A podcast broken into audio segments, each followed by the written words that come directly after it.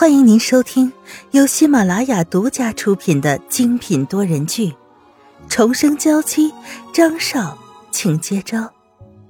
作者：苏苏苏，主播：清墨思音和他的小伙伴们。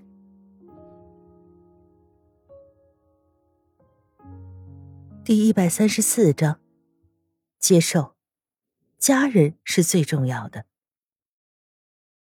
可是当时虽然我一直护着柯里，他还是听到了枪声，看到了在他面前一个个人中枪倒下。从这以后，他在飞机上就完全不淡定了，一直在叫着闹着。为了让他安静下来，我们无奈之下就给他打了镇定剂。这么看来，是我太久没有活动，所以别人都以为我邓国强是好欺负的了。邓国强这些年来。对商业的那些事情越来越不上心了，反倒是年纪越大越懒，对公司的事情都放手让手下人去做，权力渐渐转到了邓伯仓身上。也就是因为这样，就有了不少人认为他邓国强已经老了，不争气了，现在居然欺负到了他的头上来。邓伯仓看邓国强这副样子，不由得被惊到了。爸爸既然这么说，看来应该是要有什么大的动作。张云浩那小子绝对会吃不了兜着走。爸，有什么用到我的地方，就尽管和我说，我一定会尽最大努力做到。不需要，你就在家里好好照顾妹妹和你的妻子。现在我们的家人才是最重要的，只要大家都还在一起，那以后的事情以后再说。听到邓国强这么说。一直在旁边的傅一文也有些呆住了。一直都对自己不满的公公说这个是什么意思？难道他期待的这一天终于要到了吗？邓国仓也看向了邓国强，满脸的喜意。爸，你这是？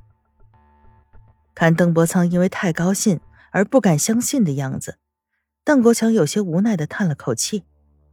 一文这些日子做的事，我都看在心里。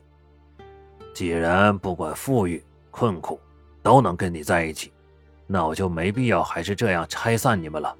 等颗粒好了，我们就一家人，好好的过日子。谢谢爸爸。傅一文和邓伯仓同时开口，然后又看着对方，不好意思的笑出声。好了，快去休息一会儿吧，这么久了你也累，接下来的事情就交给我吧。邓伯苍很放心的点点头，带着傅一文走了进去。伯苍，爸爸没问题吧？傅一文对着邓国强的事情，知道的不是很多，但是知道现在就是一个悲伤的父亲，要是出什么意外怎么办？哈哈，别担心。邓伯苍现在心情很好，摸着傅一文细软的头发，很是满足的笑着。或许妹妹受伤这件事儿也完全不是一件坏事，至少通过这件事，父亲了解到了家人的重要性，而且更直接的接受了傅一文。父亲年轻的时候，可是在商界跺跺脚都要抖三抖的人物，现在只是老了，不想管那些麻烦的事情。现在他只是不想管这些事情而已。张家和沈家应该要遭殃了，毕竟惹了一头沉睡的狮子。是要付出巨大的代价的。傅一文点点头，既然邓伯苍都这么说了，他也没有必要太担心。而邓国强也回到了自己的房间里，拿出手机，拨出了一个很久没有拨过的号码。哈哈哈哈哈！你这个老家伙，这都多久没有找我了？手机那边传来了老人爽朗的笑声。季老。明天有没有时间一起钓鱼啊？那边的老人听到邓国强这样称呼自己，也收起了不正经的样子。这么看，这老头是遇到了麻烦了。当然可以，老地方见。叫季老的老人挂上了手机，神色变得凝重起来。小王，你进来。一直在门外守着的黑衣人走进来。你去给我查查，这段时间邓家都发生了些什么事情，越详细越好，什么细节都不要放过，小王点点头，走了出去。既然答应了别人要和他一起钓鱼，那自然就要做好充分的准备。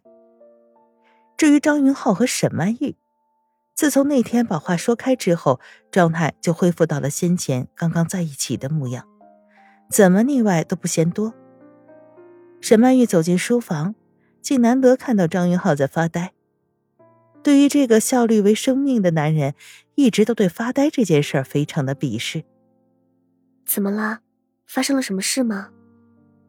张云浩转过头，看向沈曼玉。有两个消息，一个是坏消息，一个是很坏的消息。你想先听哪一个？沈曼玉无奈的笑了一下。我可以选择不听吗？先听坏消息吧。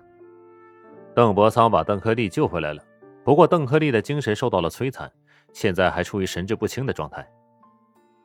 沈曼玉还是记得邓克利的，只是一个被家里宠坏的孩子，却没想到会是这样的结局。不要对他抱有同情，想想他在游轮上把你推下去的时候，可没有想过对你有一点点的同情心。沈曼玉点点头，她不是那种圣母心的人，对于这种想伤害过她的人，确实不应该心软。那很坏的消息是什么呀？席子英和白阿姨在温泉会所相处的很好。根据会所里守着的人的报告，白阿姨已经决定了要将席子英认为义女了。沈曼玉睁大了眼睛，盛满了柔情的眼眸里瞬间充满了泪水。怎么可以这样？那是他的妈妈呀，怎么可以收别人做他的义女？不仅这样，按照那些人的说法，白阿姨不只是口头上说说而已，在回来以后还会召开一次记者招待会，对所有人宣布席子嫣的身份。沈曼玉的手紧紧的攥成了拳，因为用力过度，指节都有些泛白了。我也想了很久，要不要告诉你。但是现在和你说了，到时候看新闻的时候也不会冲击这么大，这么难受了。我知道了，谢谢你。沈曼玉明显受到了打击，就连说话的声音都小了很多。可现在，白阿姨不是对很多事情都还不够相信吗？可是为什么席子英却可以说服她？沈曼玉也不是没想过要成为白凤珍的义女，这样至少可以陪伴着她，但却一直没有机会可以达成，却没有想到，现在这个临时插上一脚的席子音却做成了。好像是因为席子音给白阿姨准备了一碗银耳粥，还在泡温泉的时候给她按摩了。从温泉里出来之后，白凤珍对席子音的态度就完全发生了变化，之后更是直接宣布了。要认她做义女。银耳粥，偏头疼的按摩。这席子英知道的事情还真是多呀。可就是因此，沈曼玉的心中有了更多的思量：席子英到底是什么人？或者说，席子英的身后到底是什么人？为什么连这么细枝末节的事情，他都知道呢？